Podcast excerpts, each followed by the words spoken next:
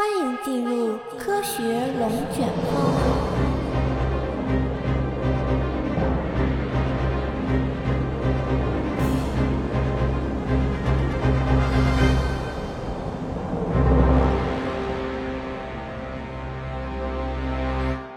大家好，我是小叶，欢迎来到本期科学龙卷风的生命知多少系列。如果问大家，人体最坚硬的器官是什么？可能大部分人都知道是牙齿，那么人体最大的器官是什么呢？我就不给大家卖关子了。这一期节目就让我们开始了解一下人体最大的器官——皮肤。没错，皮肤其实是一个器官。那么提到皮肤，大家会首先想到什么呢？你可能会觉得它将我们人体严严实实地包裹了起来，隔绝外界的灰尘乃至细菌、病毒。皮肤赋予了我们的氧。疼痛等这类触觉，又或者你觉得皮肤的恢复力很强，稍微割破了几天，它自己也就长好了。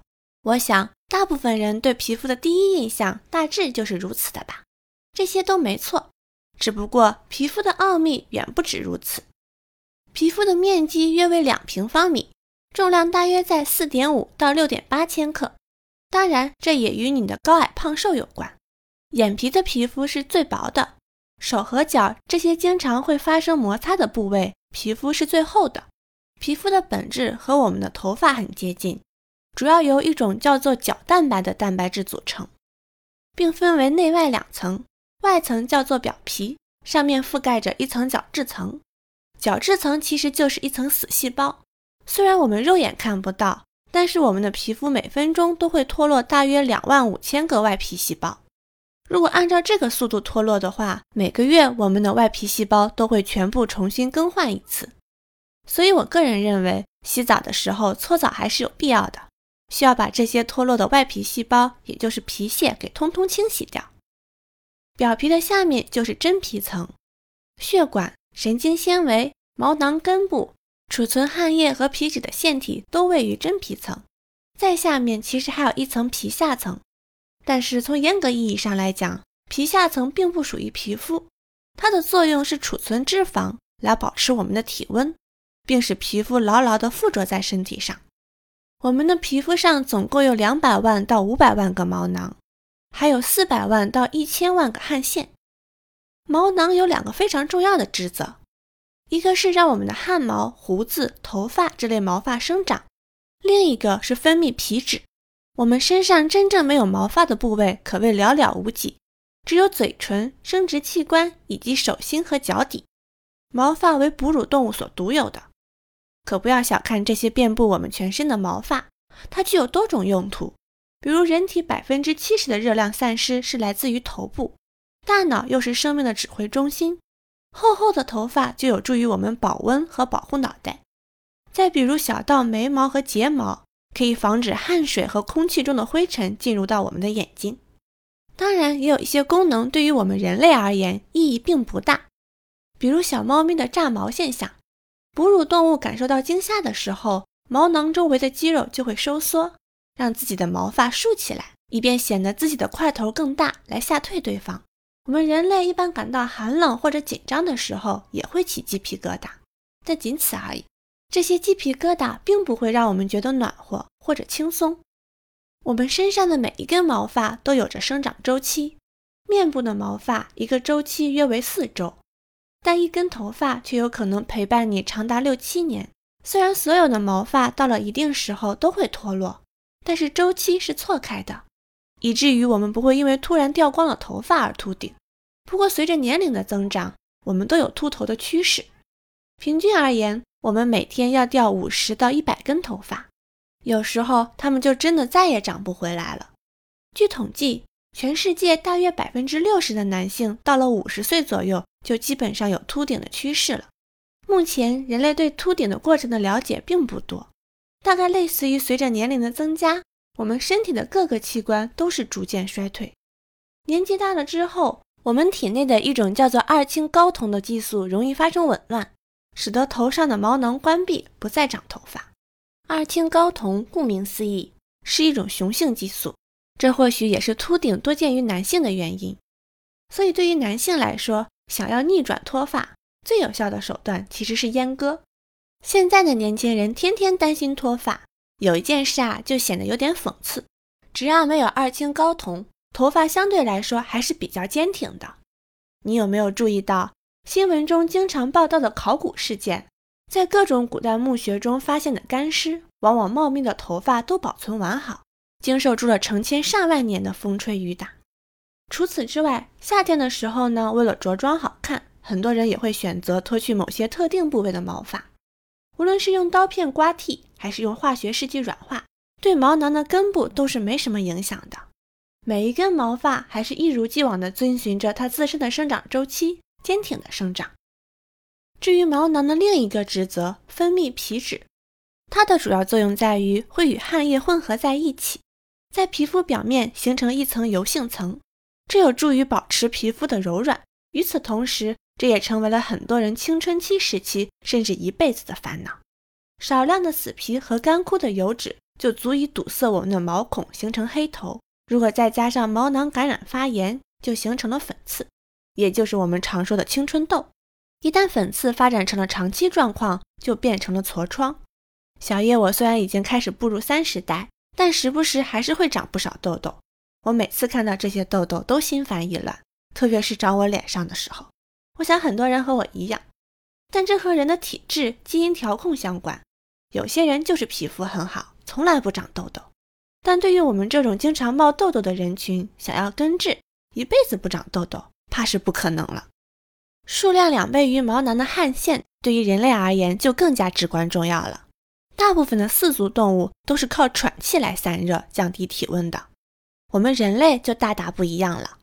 我们将含有水的液体通过汗腺渗透到皮肤上，随着水分的蒸发带走热量。我们的身体就是一个行走的空调，即使我们静静地坐着，也是在出汗的，只是我们察觉不到。在剧烈运动的状态下和天气炎热的时候，为了调节体温，我们会大量出汗。研究表明，人体失去三到五升水就会出现头痛等不适的症状，损失七升水左右就会出现精神障碍。若直接流失十升水以上，那就直接休克死亡了。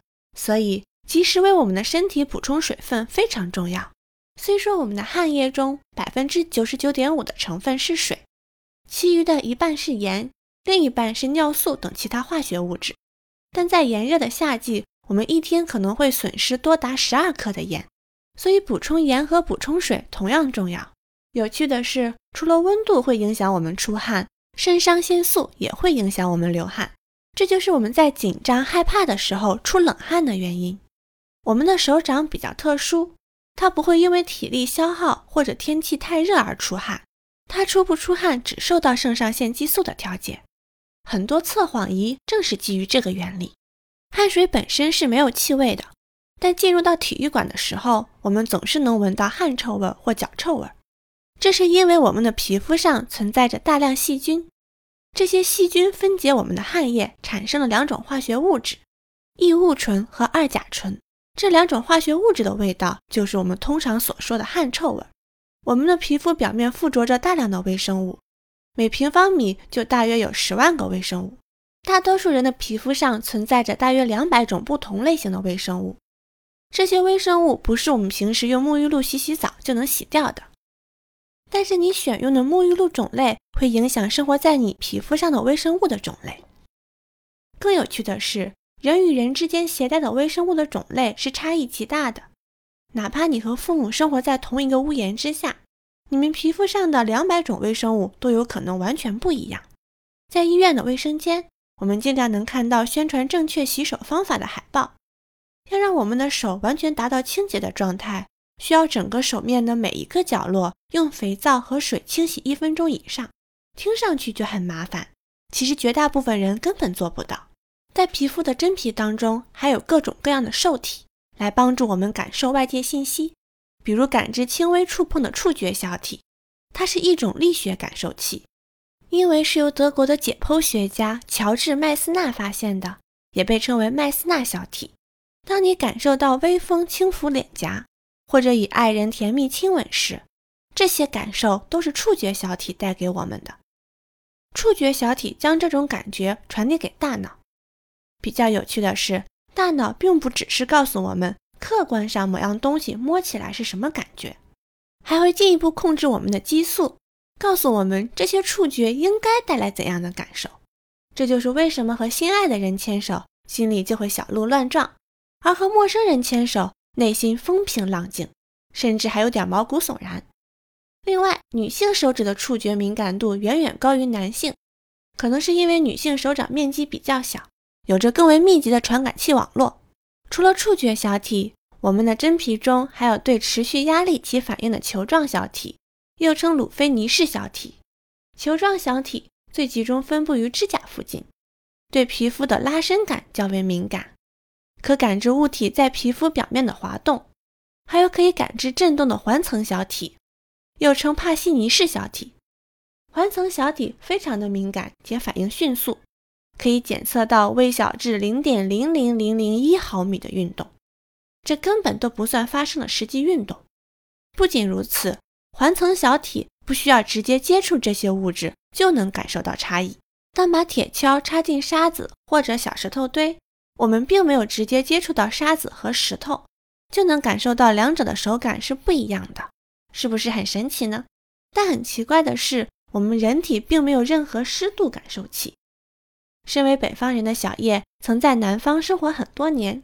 大家都说南方的冬天更难熬，北方比较干燥，南方湿冷湿冷的。我想，湿冷这个说法，正是因为我们没有湿度感受器，无法判断它到底是湿还是冷。本期节目，我们了解了生长毛发的毛囊、调节体温的汗腺以及带来感触的受体。皮肤不仅是人体最大的器官。还真是个多才多艺的器官。你认为皮肤的故事就到此结束了吗？No No No，下一期小叶继续为您讲述皮肤的颜色和形状。为什么人类分为白、黄、黑三种肤色，而不是其他颜色呢？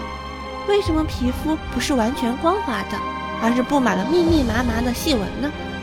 想知道答案的话，记得收听下一期科学龙卷风哟。好啦。以上就是本期科学龙卷风的全部内容，感谢您的收听，我们下期见。